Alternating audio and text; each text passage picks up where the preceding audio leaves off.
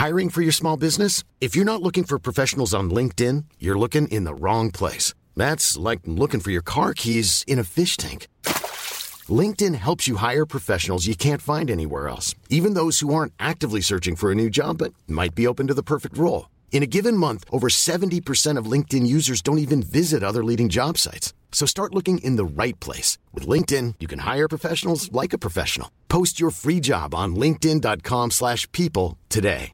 Hey, I'm Ryan Reynolds. At Mint Mobile, we like to do the opposite of what Big Wireless does. They charge you a lot, we charge you a little. So naturally, when they announced they'd be raising their prices due to inflation, we decided to deflate our prices due to not hating you. That's right. We're cutting the price of Mint Unlimited from $30 a month to just $15 a month. Give it a try at mintmobile.com slash switch. $45 upfront for three months plus taxes and fees. Promote for new customers for limited time. Unlimited more than 40 gigabytes per month. Slows. Full terms at mintmobile.com.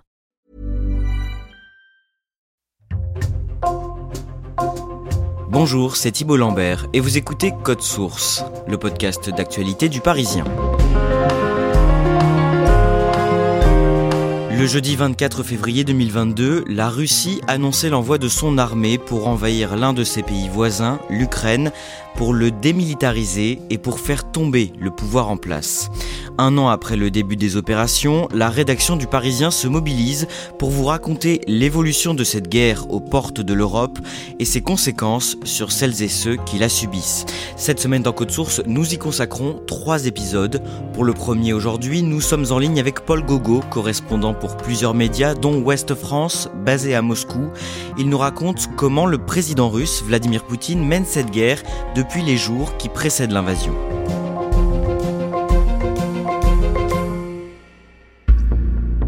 Paul Gogo, le lundi 7 février 2022, Vladimir Poutine reçoit le président français Emmanuel Macron au Kremlin à Moscou. Rappelez-nous dans quel contexte les deux dirigeants se rencontrent et comment se passe l'entretien. Eh bien, cet entretien se passe dans un contexte forcément tendu. Il y a des euh, milliers de soldats qui sont amassés à proximité des frontières ukrainiennes. Tout le monde se demande ce que Vladimir Poutine a en tête. Une fois que l'équipe d'Emmanuel Macron arrive au Kremlin, et eh bien là, il y a cette image qui a fait le tour du monde d'un président russe qui est au bout de sa très longue table dans un grand palais froid. Emmanuel Macron de l'autre côté de la table, un président français qui parle, qui n'est pas entendu. La discussion d'aujourd'hui, à mes yeux, euh, peut amorcer une, ce vers quoi nous devons aller, qui est une, une désescalade. Donc je me réjouis d'avoir l'opportunité de pouvoir commencer à bâtir une réponse utile collectivement pour la Russie et pour tout le reste de l'Europe. À ce moment-là, Vladimir Poutine n'a qu'un seul discours en tête, c'est celui de signifier au président français qu'il aimerait bien que les Occidentaux s'éloignent de l'Ukraine et le laissent gérer la situation ukrainienne à sa façon. À ce moment-là, Vladimir Poutine ne cache pas dans ses écrits, dans ses discours, qu'il considère l'Ukraine comme une partie historique de la Russie. Oui, exactement. C'est un discours qui est tenu euh, depuis quelques années. Il s'agit notamment euh, de suggérer que l'histoire de l'Ukraine serait avant tout liée à l'histoire de l'URSS.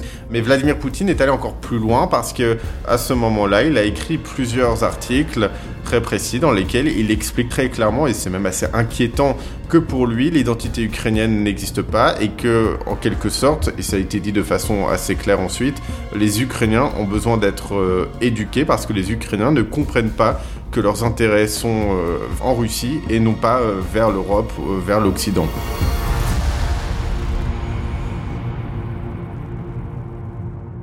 Deux semaines après sa rencontre avec Emmanuel Macron, le lundi 21 février, Vladimir Poutine réunit face à lui les plus hauts dignitaires du régime pour une réunion très spéciale du Conseil de sécurité de la Fédération de Russie. Fait rare, ce rendez-vous est filmé et retransmis à la télévision. Et pendant cette séquence, Vladimir Poutine en vient à humilier le chef des renseignements. Il y a euh, cette euh, séquence assez étonnante. On voit Sergei Nerishkin, donc le chef des services de renseignement russes, à qui on demande de dire clairement, à voix haute, devant les caméras, qu'il soutient euh, les décisions du président russe, euh, qui demandait donc à pouvoir lancer cette intervention euh, en Ukraine. Поддержу или поддерживаю? Говорите прямо, Сергей. Поддерживаю предложение. Так и скажите, так, да или нет? Et, et ce responsable des renseignements, hein, qui est quelqu'un en Russie euh, qu'on connaît comme dur, comme quelqu'un qui ne tremble pas, qui a toujours suivi Vladimir Poutine, et bien là il se retrouve à la télévision en train de bégayer, et Vladimir Poutine l'humilie, lui demande de répéter plusieurs fois, de lui dire clairement qu'il soutient ces décisions.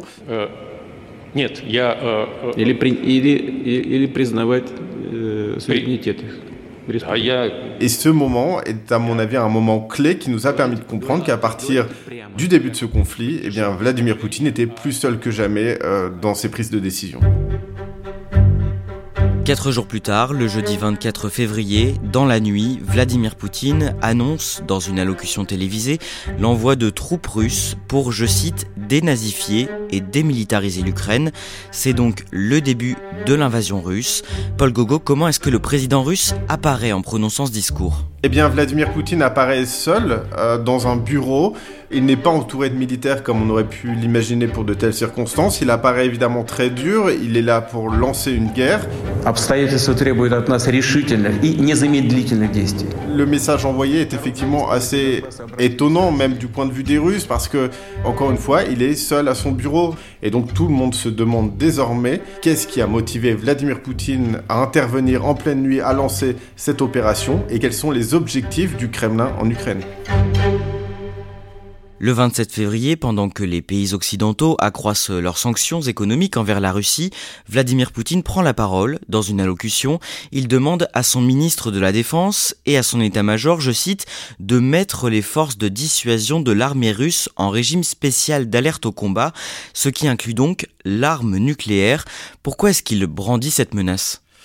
L'objectif, il est clair euh, pour le président russe, c'est avant tout de tester notre capacité à être unis en Europe, à l'Ouest, et de tester nos limites. Vladimir Poutine est bien conscient qu'en mettant en avant cette menace de l'arme nucléaire, ça a fait parler dans nos pays, dans nos démocraties, nos télévisions, nos médias se sont posé la question au quotidien, est-ce que Vladimir Poutine est vraiment prêt à utiliser cette arme?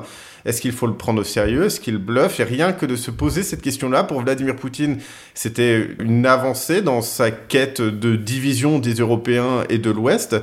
Mais je remarque aussi qu'il a mesuré, modéré un peu l'usage de cette technique, qui est à mon avis avant tout une technique de guerre de l'information, plus qu'une réelle volonté d'utiliser cette arme. Parce que quand on y pense, euh, menacer l'Europe d'utiliser cette arme-là, ça concerne aussi les Russes. Et je peux vous dire qu'au sein de la population russe, quand Vladimir Poutine a commencé à parler d'armes nucléaires, tout le monde a commencé à avoir très peur.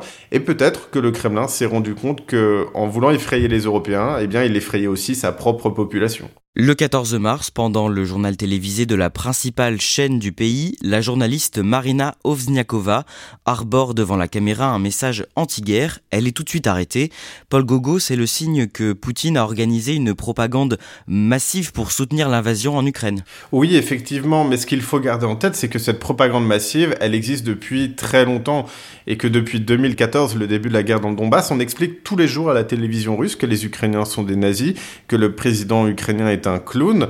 En gros, les Ukrainiens n'ont pas de légitimité à exister. Et ce qui est intéressant, ce que cette journaliste a montré et démontré, c'est qu'il y a beaucoup de personnel au sein de ces télévisions qui sont conscients qu'ils font de la propagande. Ils sont conscients de ce qu'ils font. La motivation est avant tout financière pour rester au sein de ces rédactions, mais on a aussi appris grâce à elle qu'il y avait certains journalistes ou techniciens qui souffraient au sein de ces médias. En Russie, il faut le rappeler, il y a quand même beaucoup de gens qui ont des liens avec l'Ukraine, et pour beaucoup de gens, et même des journalistes qui participaient à cette guerre de l'information, et bien tout ça est devenu insoutenable. Le 18 mars, Vladimir Poutine célèbre le 8e anniversaire de l'annexion de la Crimée dans le plus grand stade du pays, à Moscou. Libérer les gens de ces souffrances et de ce génocide, c'est la raison principale, le motif et le but de l'opération militaire que nous avons lancée dans le Donbass et en Ukraine. Une quinzaine de jours après cette démonstration de force, au tout début du mois d'avril, des dizaines de corps de civils sont découverts dans les rues de Boutcha, une ville cossue dans la banlieue de Kiev, occupée pendant plus d'un mois par les troupes russes qui se sont finalement retirées. Au total, plus de 400 corps ont été retrouvés. L'armée russe est accusée d'avoir massacré la population et commis des crimes de guerre. Vladimir Poutine, lui, parle de fake et pour cause Paul Gogo, à ce moment-là, son souci, c'est surtout de convaincre la population russe du contraire. Effectivement, et c'est une situation qui a poussé la Russie, le Kremlin, à vraiment prendre un contrôle total de l'information. Quand vous parlez de ces événements aux Russes, ils vont vous expliquer que c'était des fakes. Les images de ces crimes de guerre sont diffusées sur les télévisions russes. Le message est lui par contre inversé. Et donc on explique ou bien que ce sont des fakes, ou bien que ce sont les Ukrainiens qui sont à l'origine de ces massacres. Et ça, c'est une autre victoire du Kremlin, en tout cas à l'intérieur du pays, d'être parvenu à faire croire aux Russes que tout se déroulait selon les plans.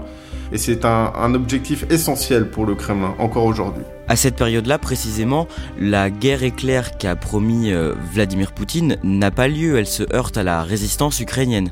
Oui, effectivement, et, et, là, la communication devient encore plus importante parce qu'il va falloir expliquer aux Russes euh, pourquoi euh, cette guerre que l'on promettait rapide, éclair, eh bien, va finalement durer dans le temps. Euh, et ça s'est fait très progressivement. On a d'abord tenté d'expliquer aux Russes que c'était finalement plus une question de mois que de semaines. Et puis on est ensuite arrivé à une situation où on a dû préparer l'opinion publique russe à une vie en guerre et une vie en guerre qui pourrait durer des années et des années. Toujours au début du mois d'avril, les renseignements américains laissent entendre que les conseillers du président russe ont peur de lui et qu'ils n'osent pas lui dire la vérité sur la situation militaire ou même les répercussions des sanctions économiques. Est-ce que c'est vrai? Est-ce que ça semble crédible? Alors c'est une situation qu'on a déjà vue en Russie, notamment pendant le Covid, où les chiffres des décès pouvaient diminuer à chaque niveau en Russie. Il y a des responsables qui ont un intérêt à minimiser euh, les problèmes, à minimiser les situations. Et donc vous aviez déjà à l'époque des hôpitaux qui pouvaient déclarer un tel nombre de morts, et puis progressivement, à chaque étape, au niveau de la ville, au niveau régional, et puis ensuite au niveau fédéral, eh bien tout le monde euh, diminuait un peu la gravité de la situation, ce qui faisait qu'à la fin, Vladimir Poutine se retrouvait avec des rapports sur son bureau qui ne correspondaient pas à la réalité. Euh, il est très probable que ce soit également le cas dans cette situation. Et ça, c'est quelque chose qui est notamment euh, une conséquence du système qu'il a construit ces dernières années, où progressivement, en supprimant les opposants, en supprimant les instituts de sondage, en supprimant un peu tous ces thermomètres de la population, eh bien lui-même s'est privé des vrais chiffres, des vraies données qui concernent sa population. Et c'est ce qui rend aujourd'hui beaucoup plus difficile sa capacité à diriger son pays et à comprendre le pays tel qu'il est. Sur le terrain en Ukraine, Vladimir Poutine peut compter sur euh, une autre armée que l'armée régulière, armée de moins en moins secrète au cours du printemps, le groupe Wagner. Rappelez-nous ce que c'est. C'est une milice militaire, ce sont des mercenaires, des combattants qui sont recrutés par un homme d'affaires proche de Vladimir Poutine, Evgeny Prigogine. C'est en quelque sorte euh, l'équivalent de l'armée russe, mais en société privée. L'avantage du point de vue du Kremlin d'avoir ce genre d'armée, c'est qu'il y a des règles, les lois de la guerre qui, qui n'est plus nécessaire de respecter. Ces soldats sont capables de tout et surtout du pire et, capables de toutes les exactions qu'on puisse imaginer. Ce sont des combattants sanguinaires et peut-être d'autant plus en ce moment maintenant que euh, Evgeny Prigogine, le responsable de Wagner, recrute des soldats dans les prisons russes. Le lundi 9 mai, dans un discours très attendu pour l'anniversaire de la victoire de 1945 sur l'Allemagne nazie, le président russe justifie son offensive en Ukraine et dénonce la menace inacceptable de l'Occident. Les pays de l'OTAN n'ont pas voulu nous entendre, ce qui veut dire qu'en réalité, ils avaient des projets bien différents. Ils ont préparé une nouvelle opération d'invasion dans le Donbass, y compris la Crimée. Et cela est une menace absolument inacceptable pour notre pays. Cette attaque était imminente et la Russie n'a pas eu le choix que de répliquer.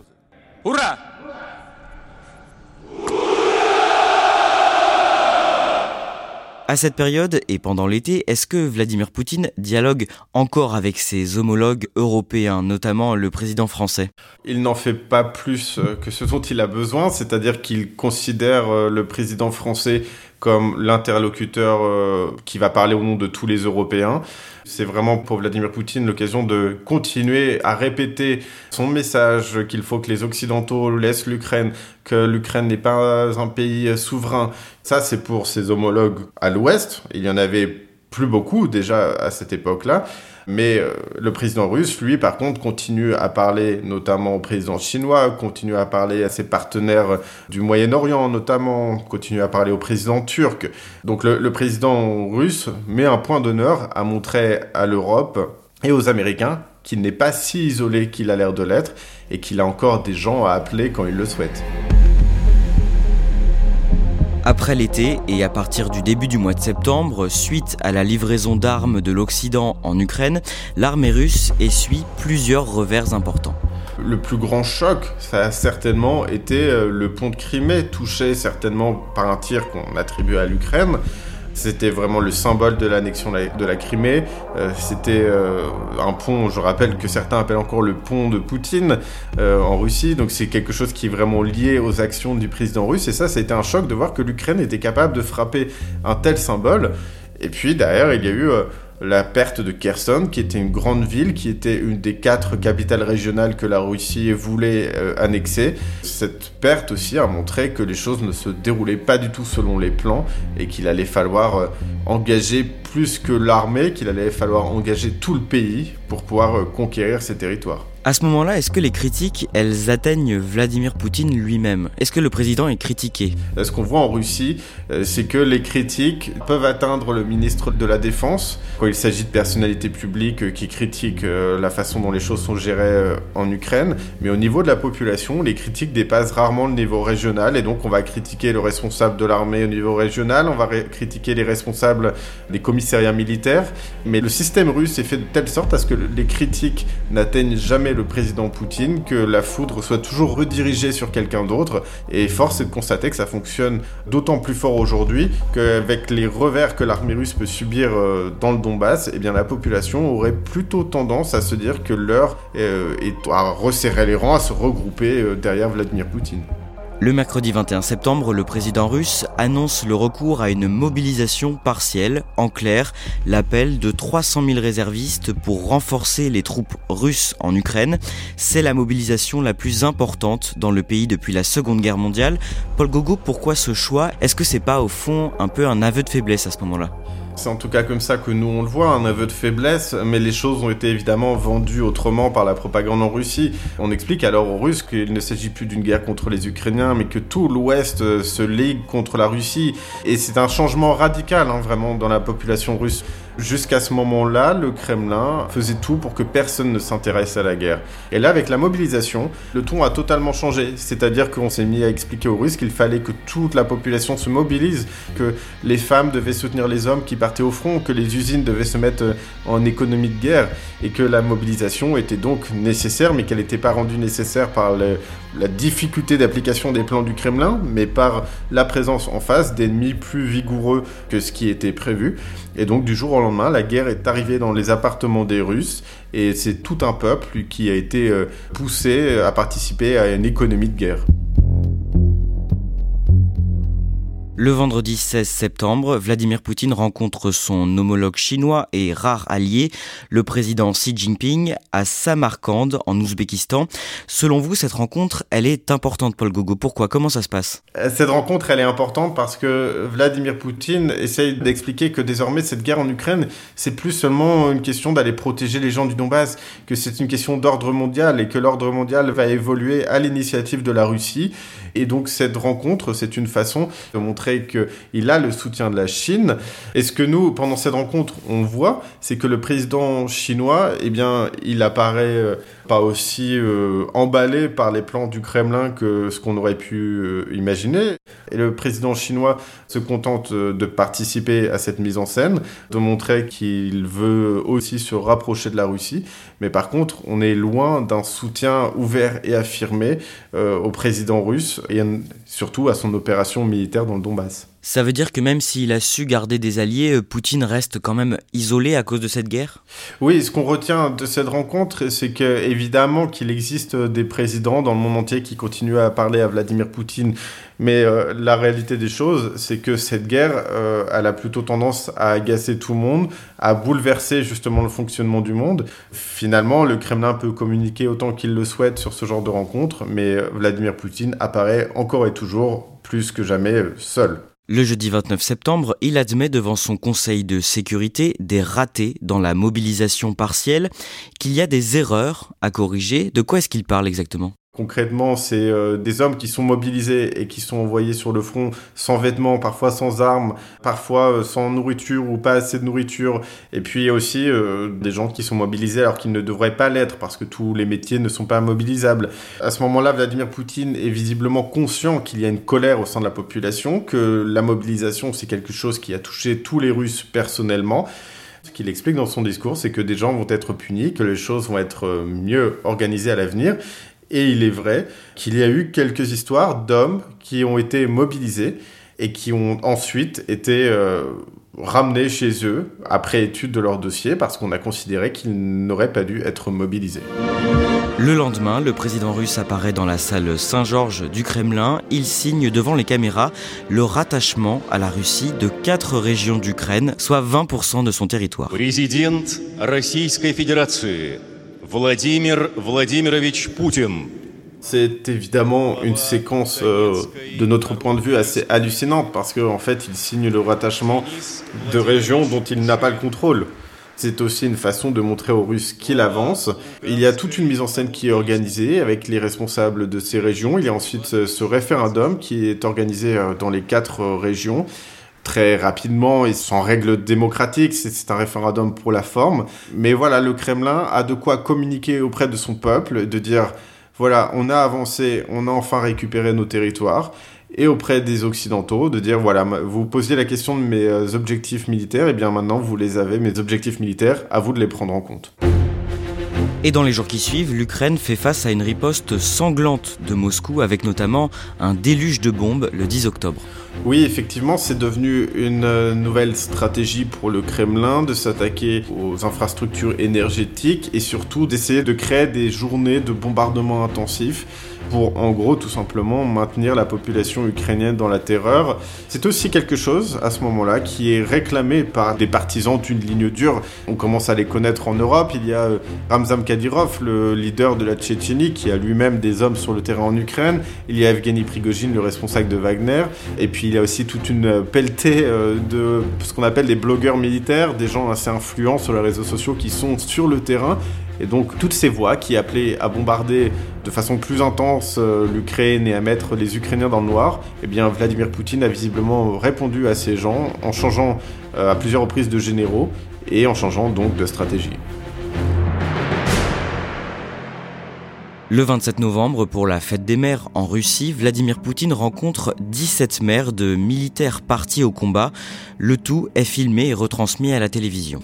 Alors Vladimir Poutine euh, ressent à ce moment-là le désir de rencontrer des mères de soldats parce que il entend cette colère, cette grogne qui existe tout de même suite au lancement de la mobilisation.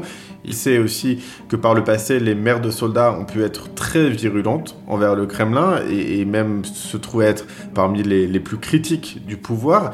Il sait donc qu'il faut leur parler, qu'il faut communiquer. Il accueille ces femmes autour d'une grande table. Il est lui-même au milieu de cette table, assis au milieu d'entre elles. J'ai pu parler avec certains soldats directement au téléphone. Lorsque j'ai discuté avec eux, j'ai été surpris par leur bon état d'esprit. Il leur donne la parole une par une, tout ça est retransmis à la télévision, mais officiellement, Vladimir Poutine rencontre ce jour-là des, des mères de soldats. Mais des voix s'élèvent par la suite pour critiquer cette séquence qui semble avoir été montée de toutes pièces. Il n'y a aujourd'hui en Russie plus de séquences de ce type qui ne sont pas montées de toutes pièces. Vladimir Poutine ne rencontre jamais de vrais, entre guillemets, russes.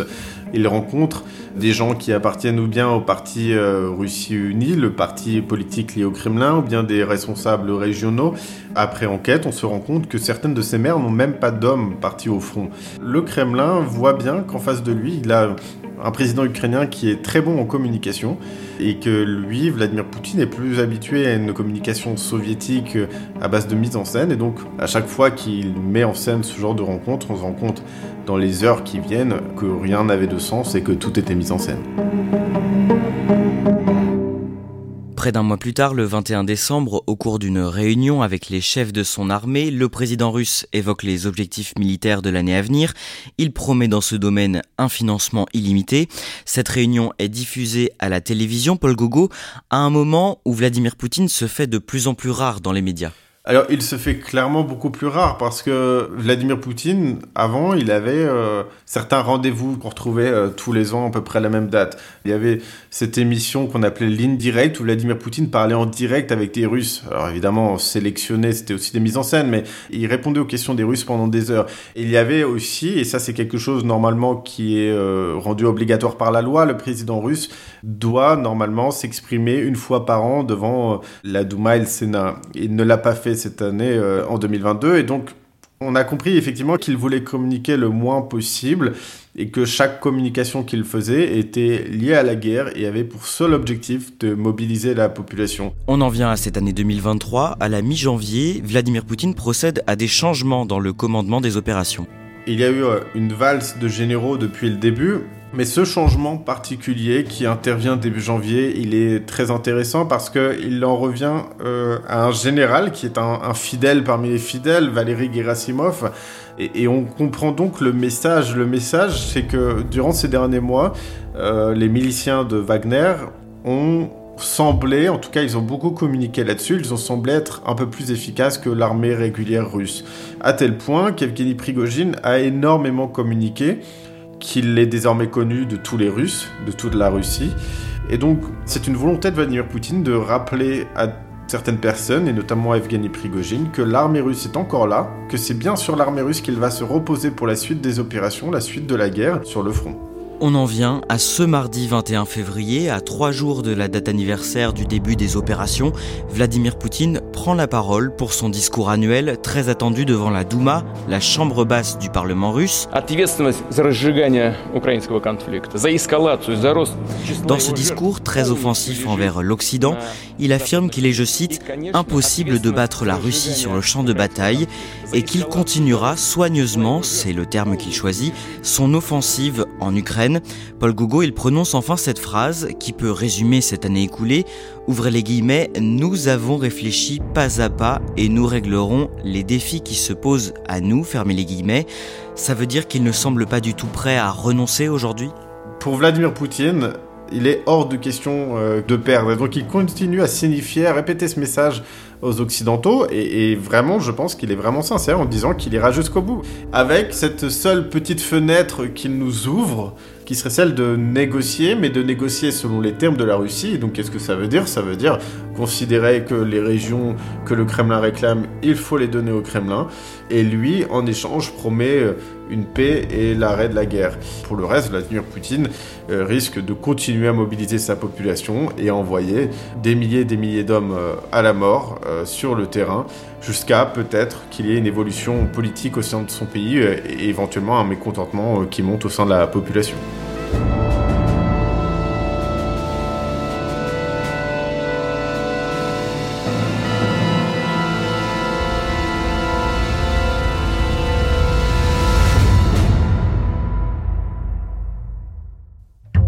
Merci Paul Gogo, je rappelle que vous êtes journaliste, correspondant à Moscou depuis 5 ans et que l'on peut retrouver notamment vos reportages dans Ouest France.